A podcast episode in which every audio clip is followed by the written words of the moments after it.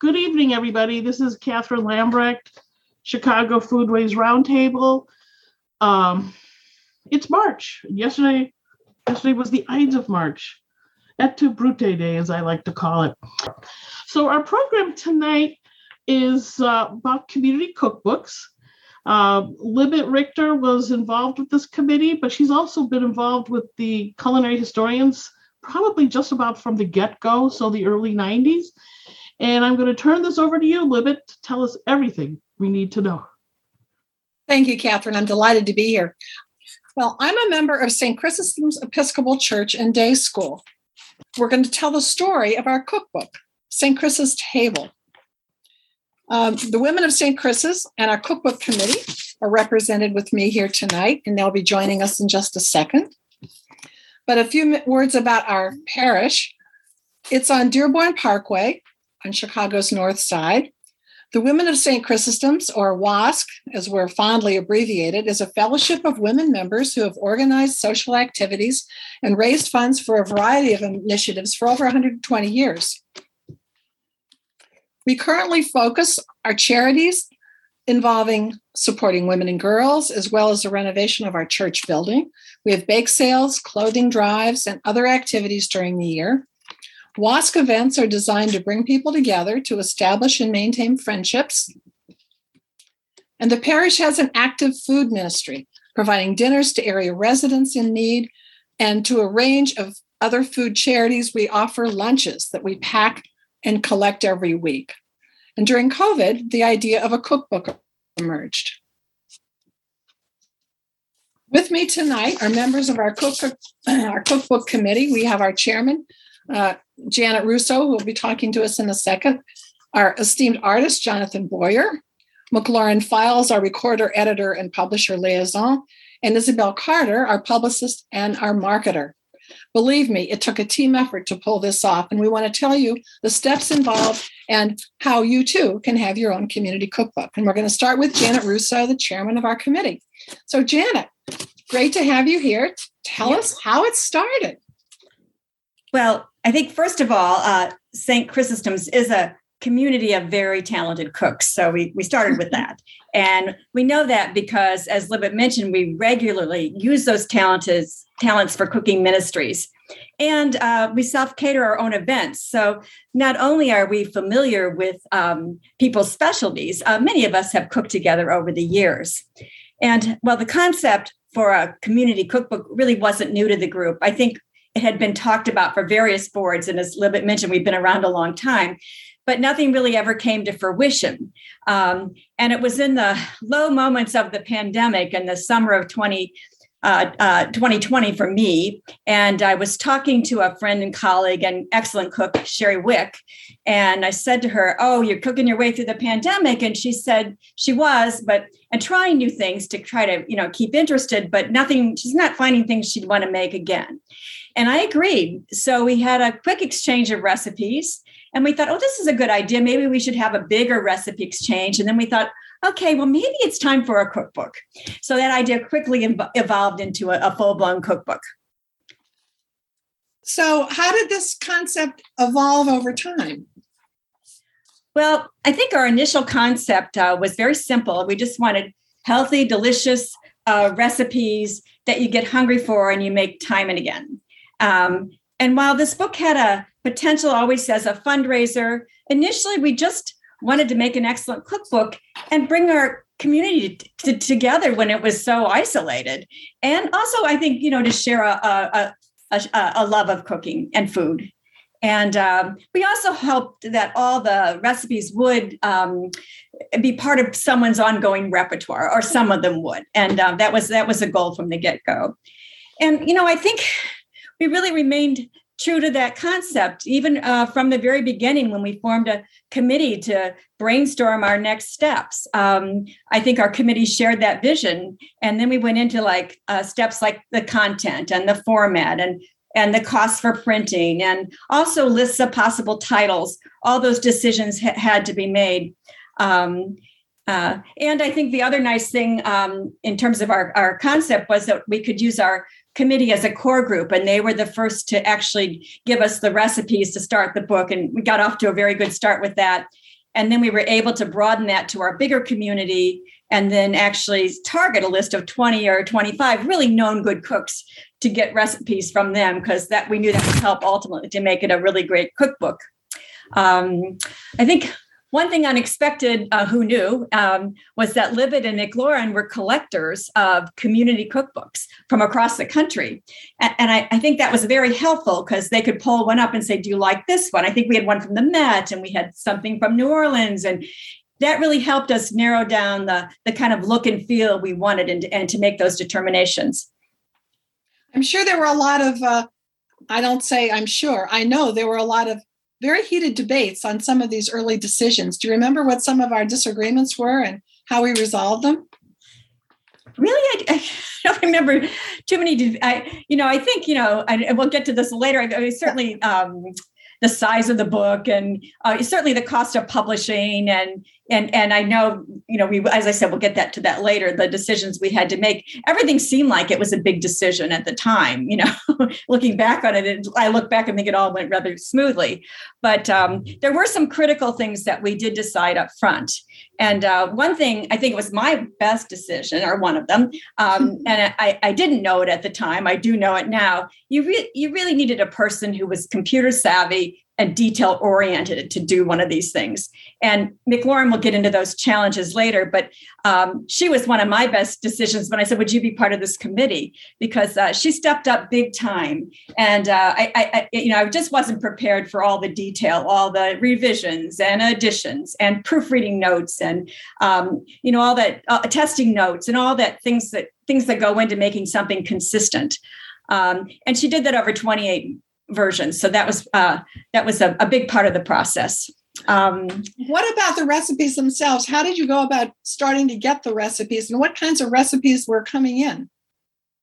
Well, we actually put out a call for recipes and we got it, you get a mix, you get, and I will say one of our other decisions was to test all the recipes. And, when you get them in, the testing, you see like people who used them as a roadmap and, and they were kind of loosey-goosey. And then people that had these just very detailed instructions. And a big part of our process was making all those consistent, but mostly from the calls to recipes and actually calling people and emailing people and kind of, reminding them of your deadlines to kind of to get them in. So I remember we felt it was really important to get the clergy at the church to contribute. Mm-hmm.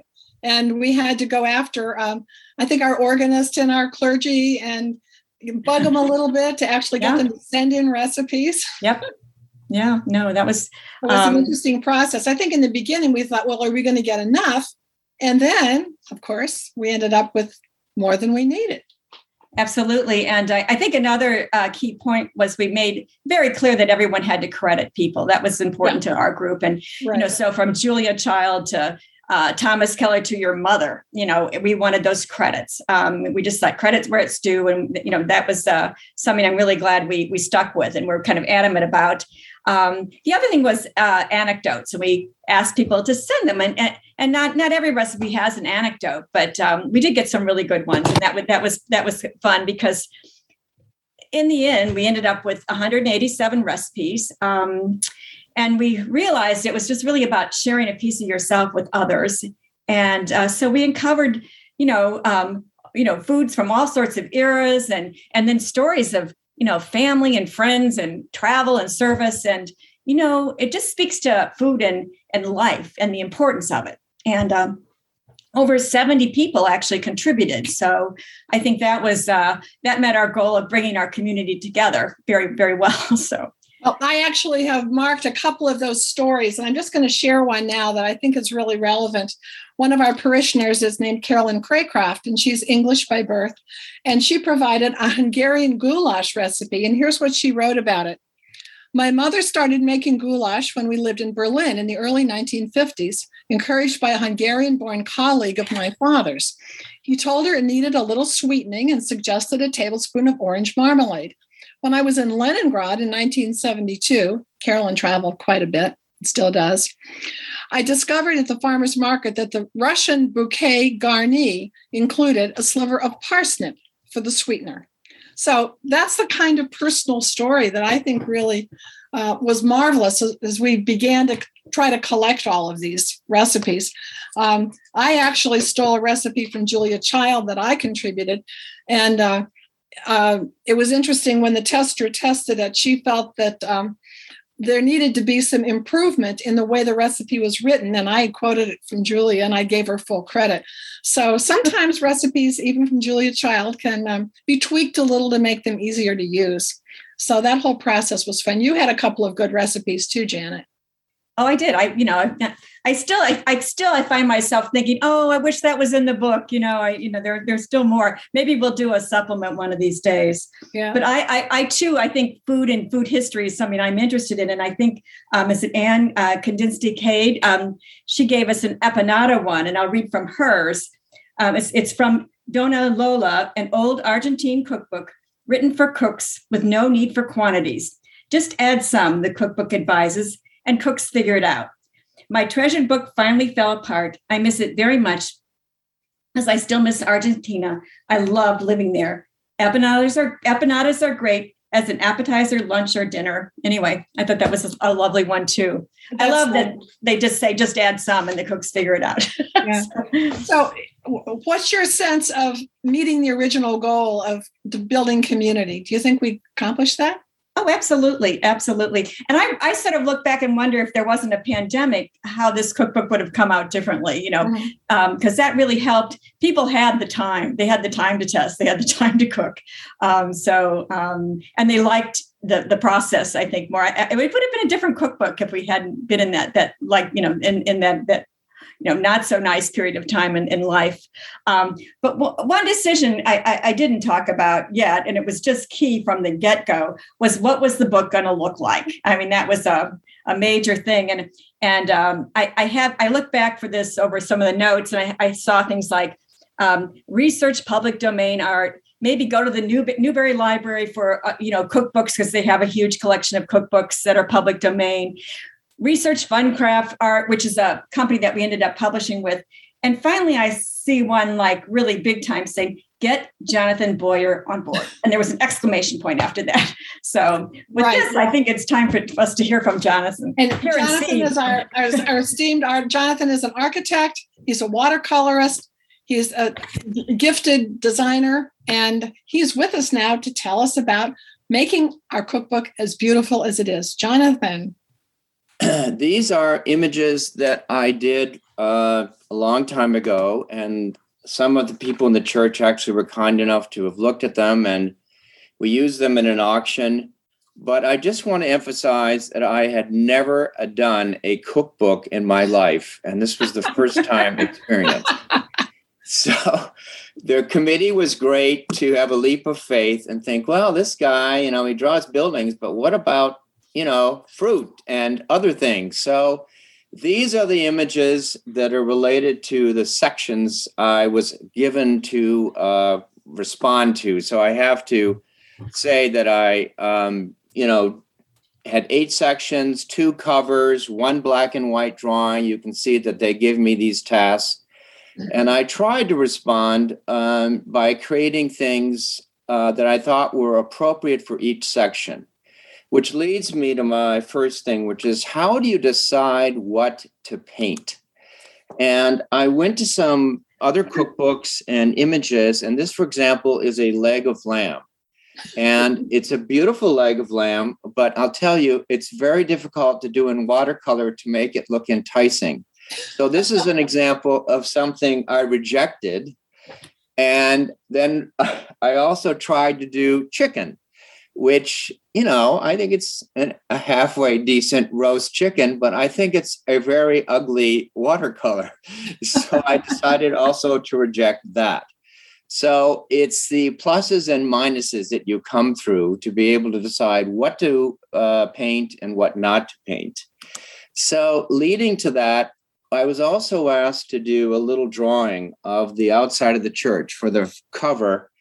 And the committee, in their infinite wisdom, came to me and said, Jonathan, this is a nice drawing, but it's too dark. It looks bleak, and we don't think it's a good opening page.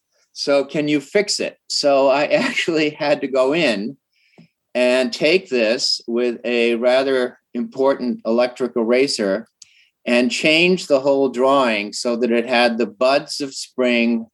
The shadows were a little bit less severe, and we had a church that looked more welcoming and more inviting to enter the beginning of a cookbook.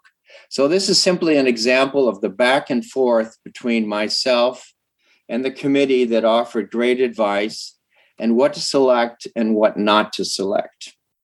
So based on that, I then started the sections. And as I said, there were 8 sections. This happens to be one of them, which is simply going to be about elements that had to do with leeks and fennel. And I took things literally from the Green City Market and I put them on the table and I assembled them and I looked at them with my wife's help. And I tried to decide, was this a composition that was appealing? I looked at this, which was all leeks, and thought the color and the texture was wonderful. And then this is the kind of thing I ended up with for sides. The leeks are underneath. I have a diagonal for the carrot, which is orange with the little carrot tops. And I had a tomato in the bottom. And then once again, in the infinite wisdom of the committee, they said, Jonathan, this is nice, but we need more color. So then I added a tomato. So this became the final, which once again was the back and forth of making these drawings. And then the question became not only composition, and this is an example of salads that I chose, which was one of the section. And again, I went to photographs. And I'm sorry, I've got to go back again. And I didn't like this. So I tried another one. And I looked at sort of the view of the picture. This is looking down. And it's very nice, but it doesn't have enough color and texture. So then I went to a drawing, which I made contemporaneously with assembling bits of fruit and so forth. And then I finally... made the final drawing, which, as you can see, all I did was assemble it from pieces of things that I found in the kitchen and made it hopefully a little more colorful. And then the final drawing or final painting became something that I could put a title across. And once again, it had, I think, a mixture of color and texture that was sort of more interesting. I tried the same thing with a section called breads. And I had this assembled. As you can see, this is a very primitive assembly.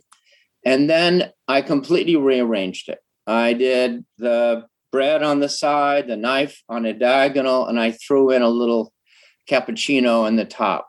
So this is an example of where I started with something and I played with it and tried to make it look appealing.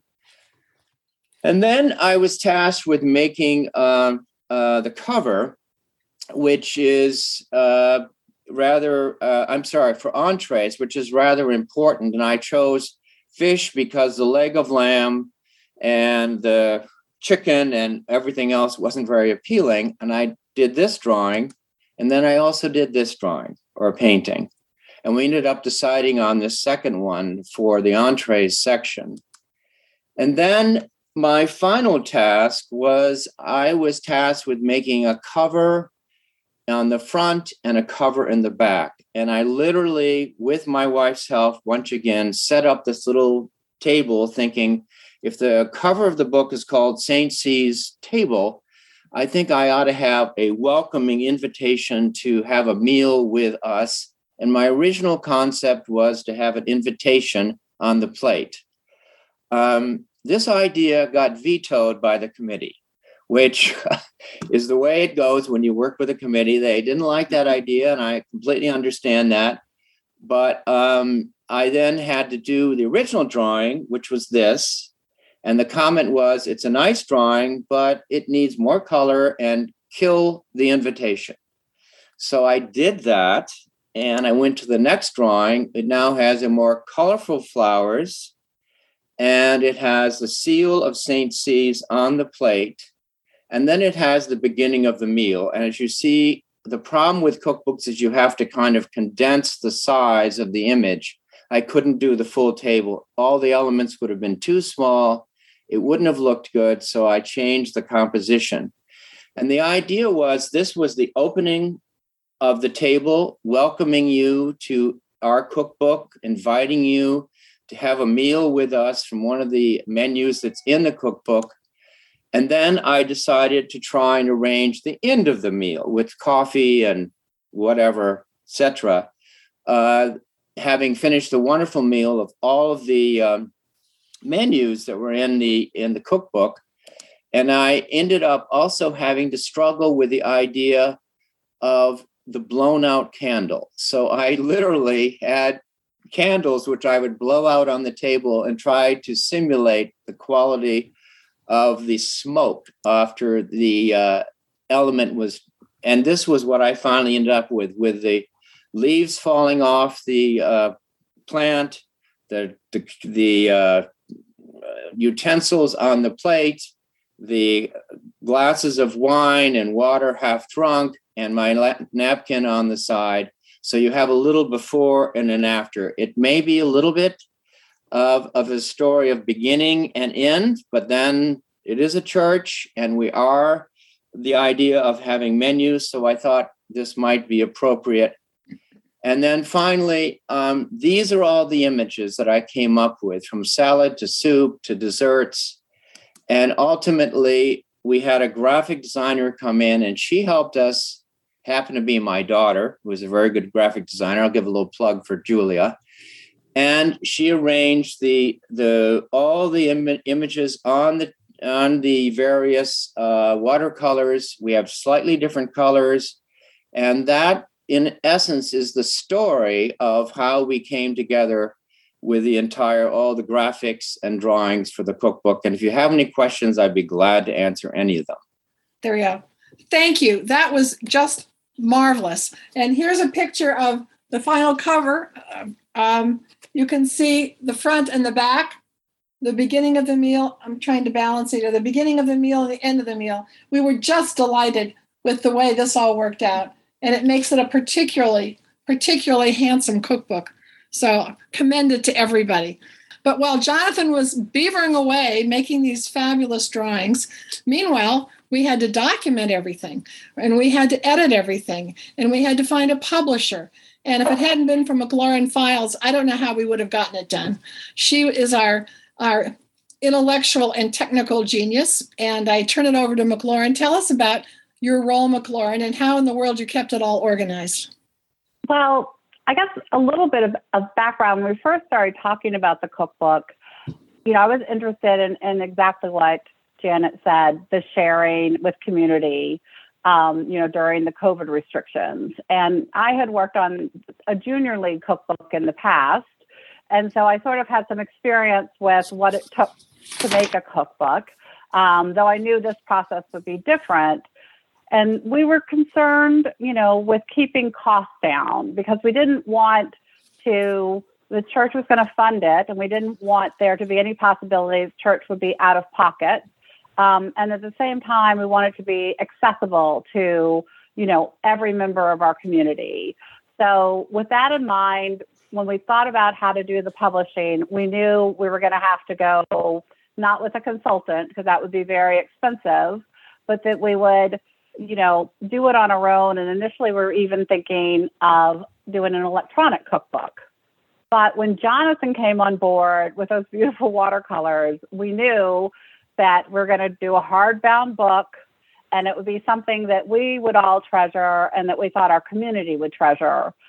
So then we started looking for a professional printer. And a friend of mine luckily told me that her mother's church had used Funcraft, which is a small printer out of Tennessee.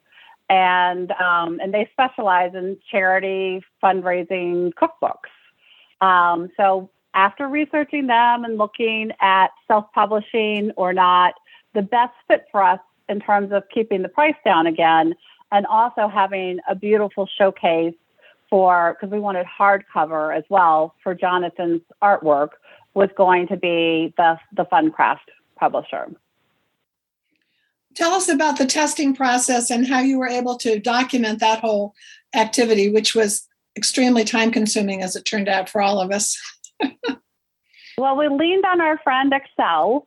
So we kept a running list of recipes and who contributed them.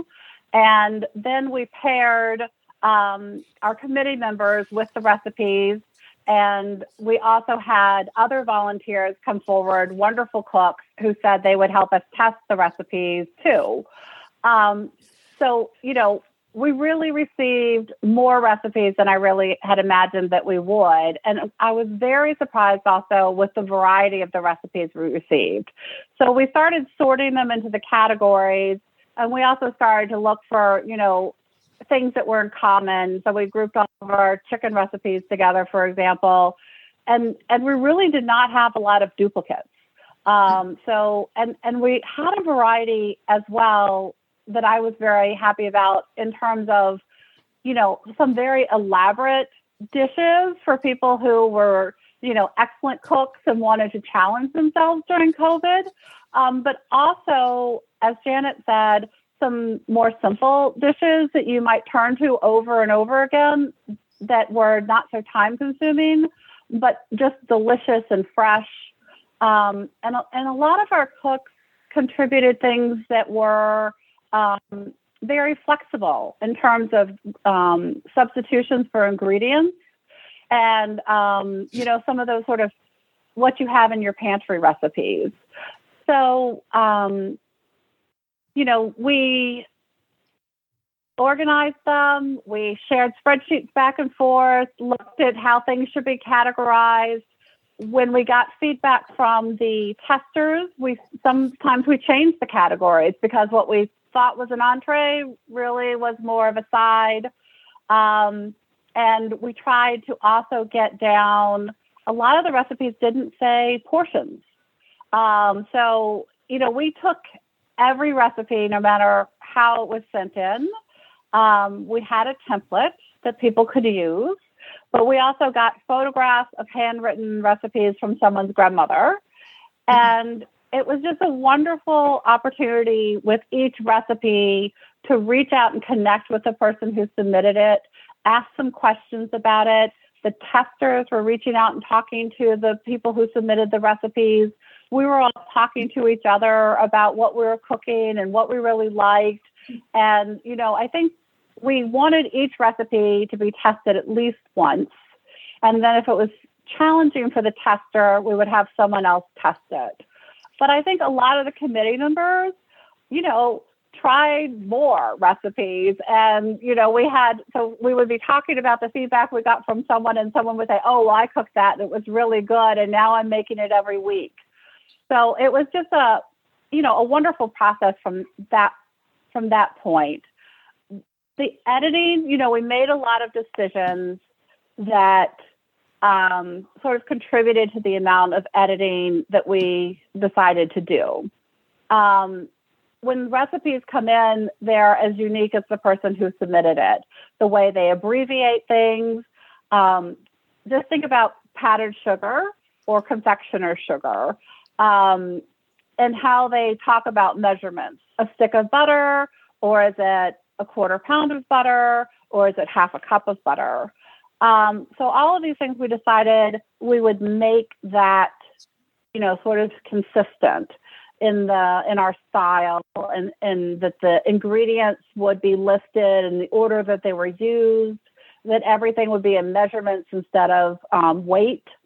And so there was a lot of conversion involved, especially with some of the older recipes that we received, that we really wanted to use those recipes because they were family treasures. So after we, you know, got all the recipes tested, we put them in order, we edited, and we formatted. It really was quite a chore to do all that, but it made a very consistent, easy-to-use cookbook. Something else that touched me greatly was the fact that in at least 3 and maybe more recipes, we honored members of the parish who had passed away. And I'm just going to read one dedication to a dear friend of mine whose gingerbread was a treat that I always got at Christmas time from her. Our late dedicated parishioner and diocesan stalwart, Tessa Crabcox, often made this gingerbread recipe at Christmas to the delight of her guests. Tessa was beloved for her generosity of time and spirit. The recipe originated with Mrs. Sturdy, a family friend and neighbor of her father, retired British Admiral Maurice Gregg in Bermuda. And I think that's a lovely tribute to Tessa. And there were also other friends who are no longer with us who we were able to honor that way. One more question I think you could help us understand was the structure of the book, because I remember many debates about indexes versus table of contents versus how we listed the committee. And it seemed to me we spent almost as much time trying to figure all that stuff out as the recipes.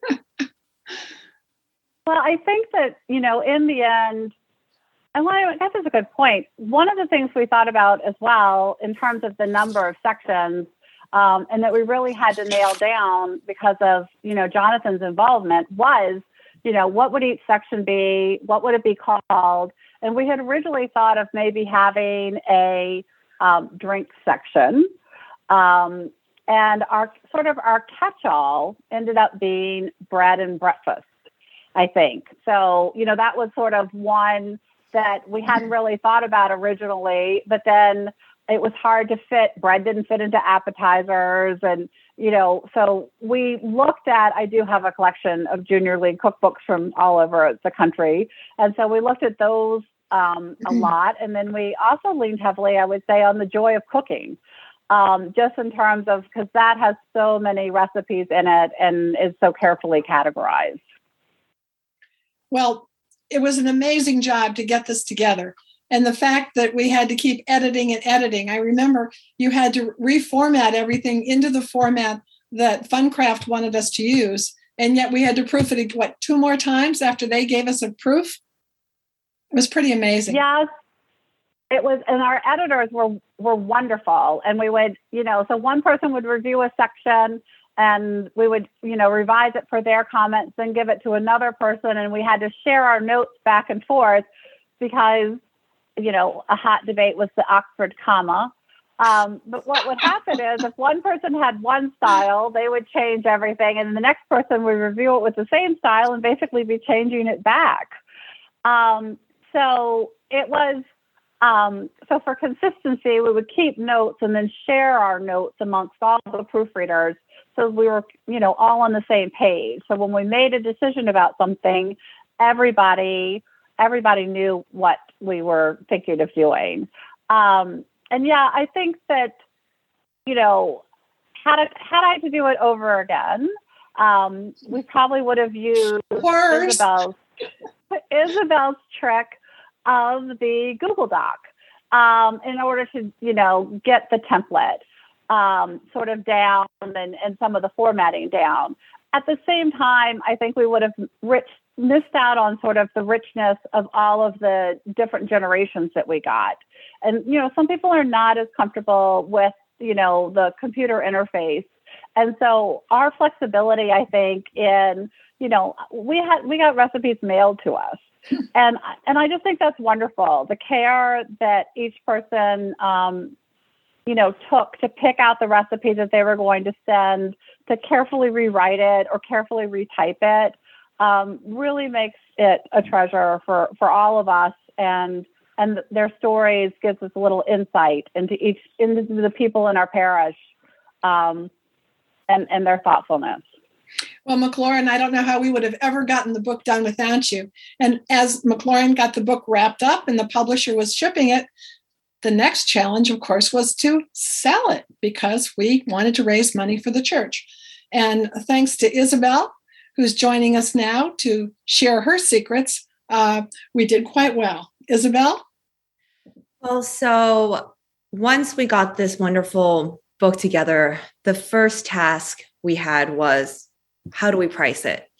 We wanted to price it at a point where it reflected all the hard work and the quality of the recipes, and not to mention the amazing, stunning artwork that Jonathan provided.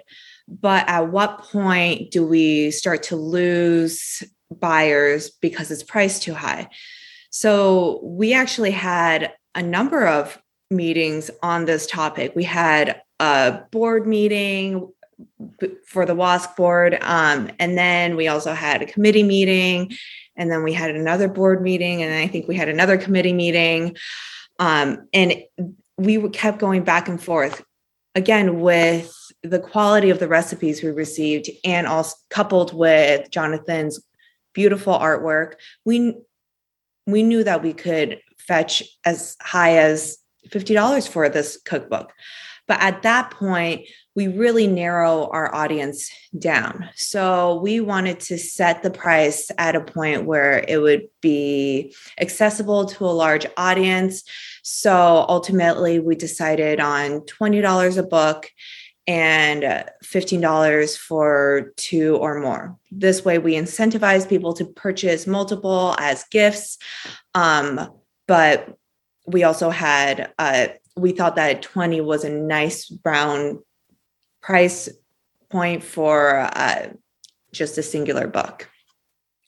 So what were your options in terms of how to market the book? How did we let people know about it? And what were some of the techniques you used? So our team was divided into a few categories. We had the external PR team, which Libet was a part of, and that team focused mostly on external publications. So for instance, Libet wrote this beautiful article for Classic Chicago magazine, and hopefully everyone's read that article. And if not, I will include it in the chat after our presentation. We also had some communication in the, we also had a link to order the cookbook in a diocese email communication. And we also reached out to a few different news outlets to see if they were interested in the story. Internally, we also had an internal PR team, and we have an internal email communication that goes out weekly. So we were often featured in that. There's, of course, the church bulletin, which we were featured in that for a number of weeks. And a unique feature of St. Chrysostom's Church is that we have this wonderful day school with this really robust community of parents and families and alums. So we were also able to market to them through the day school also has email communication. As far as selling to these people, we sold most of our cookbooks were either pre-ordered through the link through Google Forms link, or purchased after service, or sometimes we would even go as far as delivering them to people's houses for large orders.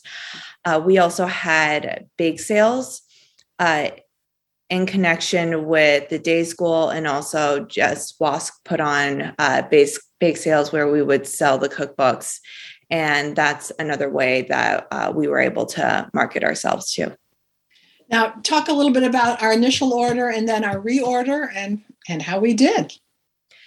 So we initially ordered 300 cookbooks. And again, there was a big debate as far as, do we order 200? Do we order 300? And I'll be honest, I was on the 200 side, probably because I was in charge of selling the cookbook. I wanted to make my job easier. But I was just amazed by our initial response. We blew through those 300 cookbooks, I think, within the first couple weeks. So we immediately put in another order for 200. And that also did incredibly well. We are currently we've currently sold about a little over 400 of the 500 cookbooks that we have ordered. And especially with Chicago opening back up in the next coming months, we know that there are going to be more opportunities for us to sell the cookbooks as we start to host more events. Well, that's absolutely terrific news. And congratulations on your excellent salesmanship, my dear. You did a wonderful job for us all, and the whole team did.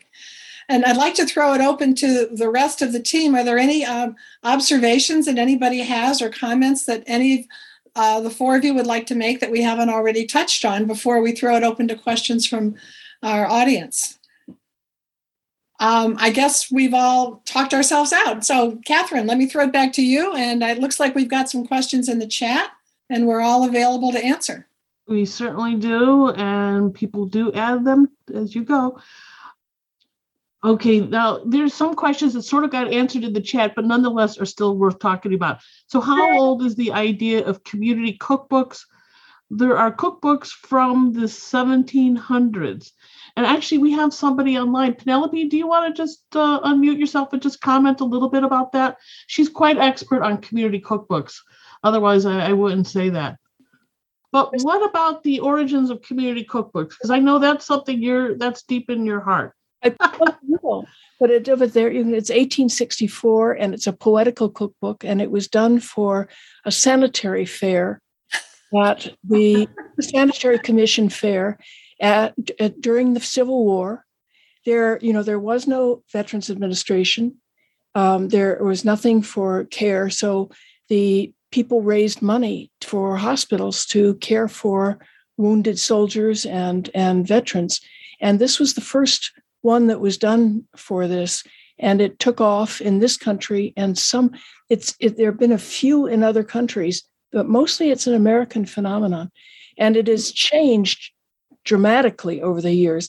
I'm guessing that St. Chris's cookbook doesn't have any recipes for hamburger helper in it. Would that be a fair guess? But yeah. But, safe guess. Yeah, safe guess. But even in the not too distant past, you will find recipes for hamburger helper and such in community cookbooks around. Illinois is where I know most of them, which kind of surprised. And cream of mushroom soup, Campbell's. So they vary, and they actually are insights into the community. So I can't wait to get your cookbook. I really can't. And I expect it to have nothing but fabulous recipes. No kidding. We did have a recipe for Cool Whip. So, and I had to look up Cool Whip, what is it? And I think I did. It's from the 60s when it was invented. So fair warning on that. But, but you could always substitute whipped cream. So, but that was an old recipe that came in from somebody's grandmother. And, you thought, okay, it has its place. Absolutely. How long from beginning to end did it take to produce this book?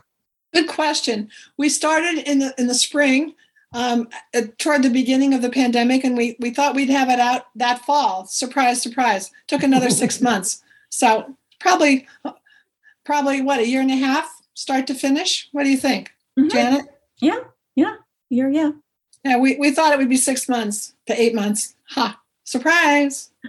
Right, and Anne-Marie commented, she says, I have some favorite recipes from church cookbooks that came about as fundraisers in pre-internet years. I encountered in South Dakota, a friend of mine said, in this one small community, there was a candy fundraiser from the church, and the recipe had disappeared, and the volunteers who made it were no longer with us. They found the recipe in one of their earlier community cookbooks. So it was like lost and found. I know you covered who did the testing of the recipes. You guys were the core group, but you fanned it out to other people, I hope. Yeah, how many testers were there? McLaurin or Janet, maybe you remember. 20, I'm going to say 20, going to guess. I recall. I know I tested a few. I think there were 15 plus, I think there were 15 outside testers plus our committee of 8, tested. So, and we did have one professional chef in the mix, a woman who has her own catering business. And how many contributors were there in this book? McLaurin, that's your area. I think it was 80. It was about 70. I think it was 70 in the end, because you had to count people who just gave you a recipe and someone who didn't give you a recipe and tested. So when I went back and did a kind of a quick count for this, it was 70-ish. So. This question, I think, was probably evolving because she did appreciate the drawings and the watercolors, but she said, why didn't you take photos of the dishes? that's probably a cost issue as well. Well, I think it was a pandemic issue as well. I mean, in a perfect world, we could have made the dish and decided on our photos and done all that, but that just was not happening in 2020. And really, for the most part of our cookbook, we hadn't even gotten vaccines yet. So we knew we couldn't go in that direction. And then if you had people take their own pictures, it would not look good. That was not an option. And we felt that knowing Jonathan's work, that this would give it a very, very special look and feel, which of course it has. I'll show it again. We love it. It's beautiful.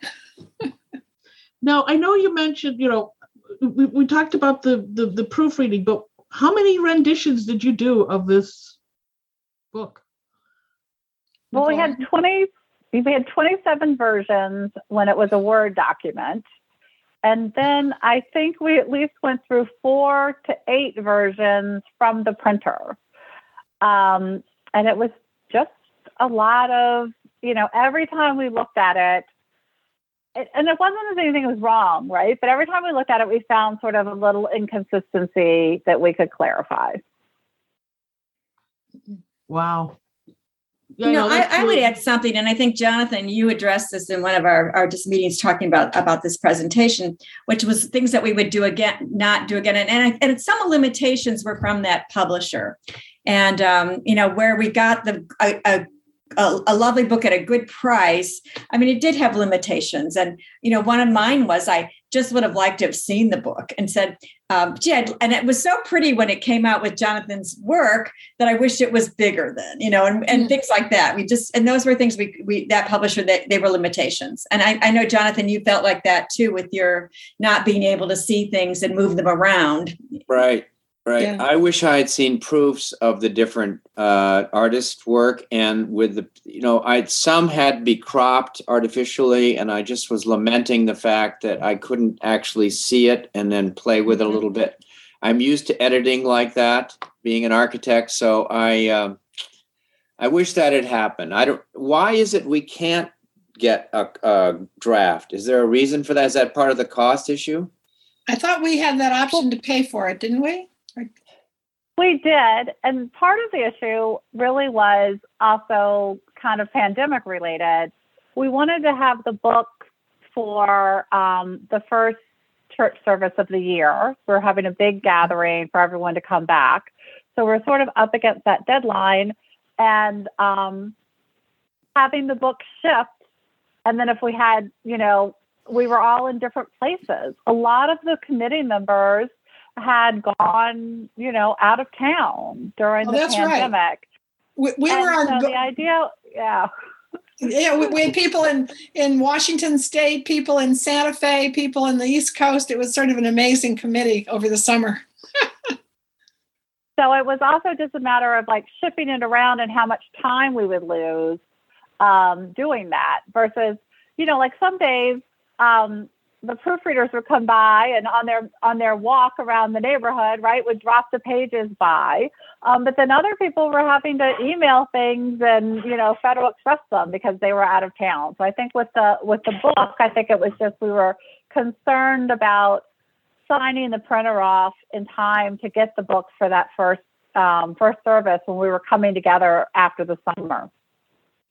It was commented Don Lindgren is a rare book dealer, but he's also a scholar of cookbooks, and he's put together a catalog of early community cookbooks that also serves as a guide to the genre.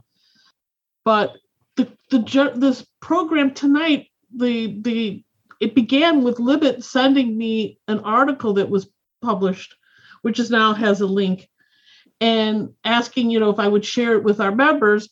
And I looked at it and I said, well, maybe this could be a program.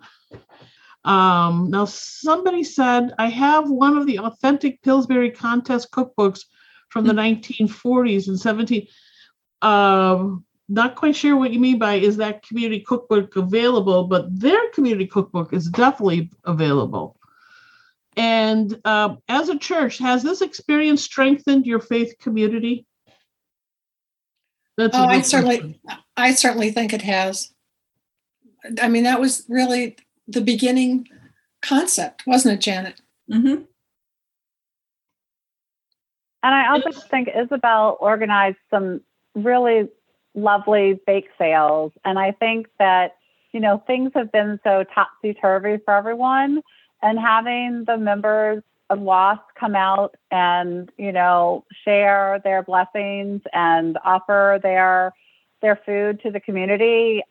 Many people came up to me and were just like, oh, this is just so lovely. It's so back to normal. And Isabel also worked with our day school, and that was a lovely bridge between the church and the day school, the sharing of recipes and the sharing of, you know, our food. And Isabel, I think one of the things we didn't touch on is we did do this. We sent out a survey, and we did have quite a few people saying they were interested in electronic versions, but they didn't ultimately sell that well, which I thought was interesting. People seem to want the hard copy. So maybe you can. Yeah. Again, I think once you see the cookbook, it's just real. And I actually really like the size. I think it's compact and it feels very sturdy. It's just easy. It's just so beautiful. The paintings just turned out so wonderfully. I think once people saw it and they saw that it was the same price for an electronic versus a hard copy, they opted for the hard copy. So I think out of the 400 we've sold, maybe only fewer than 10 were electronic. So, but I was also surprised, because I think I was one of the ones who was like, I don't want anything hard copy. I want an electronic one. But once I saw how well it turned out, I think I purchased maybe 20 cookbooks, and I've been giving them out like hotcakes to friends and family. So. Do you have recipes in the book, Isabel? I do. I think I have a number of recipes in the book. And we were also, there are a number of cookbook committee favorites, which is kind of a euphemism for all of our recipes. We just didn't feel like we needed to be featured in the book more than 10 times or whatever it was. Well, I did some, I created a index for a cookbook that was published around 1911 and then a companion roughly 1925. And it was interesting how many, the committee was a very big contributor to the number of recipes. And there were some that were without any attribution, which I figured was maybe more committee members who didn't want to reveal the level of effort. Does every recipe have a story in the book, or just selectively some of them, or how did you work that? Selectively. The good ones we put in, and some people didn't have them at all. So they're scattered throughout. Otherwise, there's headers, right? Yeah. Okay. Do you have any follow-up projects planned? Well, the images are so beautiful. Jonathan, maybe you could talk about what some of the options are that we've talked about doing with your paintings.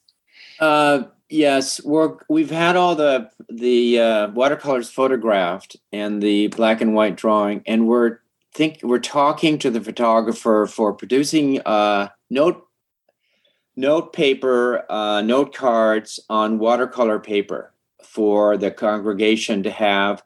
And also, we're going to reproduce some of the images if anyone wants to buy them. Honestly, they're so well photographed with colored corrected lighting that when you see it on watercolor paper, it's nice. And the other funny thing is you can get them bigger. So you could actually have a slightly larger image of say, two fish, if you like two fish, or leeks, if you like leeks. So we're thinking of doing that as a follow-up. Are there names? So the names that are attributed in the recipes, is that like just underneath the recipe, or is it below the recipe? How did you format that? It's underneath the recipe, and then there's an index of contributors in the back with the page numbers for their recipes. So if you're a big fan of Isabel's cookies, you can go to the back and look up Isabel and then find all of her wonderful recipes. Or you can, you know, look through the recipes and just see who made them. So it's like the recipe, and then there's any story that they told us, and then the name. And by the way, somebody suggested that maybe there could be note cards with those prints. Yeah, that's what Jonathan was suggesting. Idea. Oh, okay. Sorry, I missed that. Yeah. That's okay. I tried to show you the formatting in the book, but the lighting is not good here for that. But McLaurin described it well. Oh, that yeah. So we had, you know, one of the nice things about, or nice and also limiting things about Funcraft is they do give you a selection of formats. And so this is the one that we picked because we had the stories, and we thought this kind of showcased what people had to say about their recipes too. I should add that Funcraft has all kinds of graphic options, and they can do everything that Jonathan did, not nearly as well, of course. But if you want to do a cookbook and don't want to make any of the aesthetic decisions, Funcraft can give you all kinds of pre-made options. Penelope looks like she has her hand up. Always. Two things. One is it was my question about the formatting of the names, and the reason I asked is what I meant was, would you list me as Penny Bingham or Penelope Bingham, a nickname, or as Penelope Bingham, or as Miss Bingham, Miss Penelope Bingham? How formal are the names? It's, you can look at the history of community cookbooks and see that change. Only by the husband's name and is interested in. The other thing is, I am a lapsed member of St. Chris. I was confirmed and married there, but not since. But I would love to get these note cards. And can you make? I suspect I'm not alone in the community. That isn't just the church community. Mm-hmm. And if your goal is to raise money, the more people you have to ante up, the better. Could you think about how to reach people like me, start on this, who will want to buy those watercolors? Are absolutely lovely, Jonathan. They're really wonderful. Thank you very much. We're going to explore doing note cards. I think that's a great idea. And the nice thing is, I think he can produce them on demand. So we can, if we have 20 that want them, we can make 20 packages of note cards. And if there are a couple watercolors, we'll do that too. But you're right, we're trying to raise a little money. And I think it would be fun to have some meals. We used to have meals on Sundays, and it would be fun to feature some of the menu items on Sundays, and have them and bring the chefs who actually created to talk about how they put the meals together. So that's a great idea, Jonathan. Yeah. Oh, so. And Penelope, just to answer your question, it's just first and last name, no husband's name. So I'm just reading Elizabeth Kolbeck, Connie Friedenmund. The only formal one is the Reverend Wes Snedley. He gets an honorific. Everybody else is just Suzanne Lyle. It's very simple. Somebody inquired, you sell it print on demand on Amazon as another channel of distribution. Okay, that's a good tip. We'll explore all of that. Yeah. Always something to learn. Yes. So if there's no more questions, I think this has been a great exercise in learning what it is to put together a community cookbook. And you might frighten some people into never attempting, but you might have inspired a few people to say, you know what, if they could do it, what the heck, so could I. Because that's what gets me usually into trouble. I suspect you'll sell some cookbooks after this presentation, too. We would not object to that. No, I didn't think so. Nope. And you never know the power of Facebook and all these other things. All righty. Thanks so much for having us. Thank you, Catherine. We appreciate the opportunity. It was wonderful. Thank you. Glad to help. Thank you. Good night. Good night, Kathy. Good night. Good night. Good night.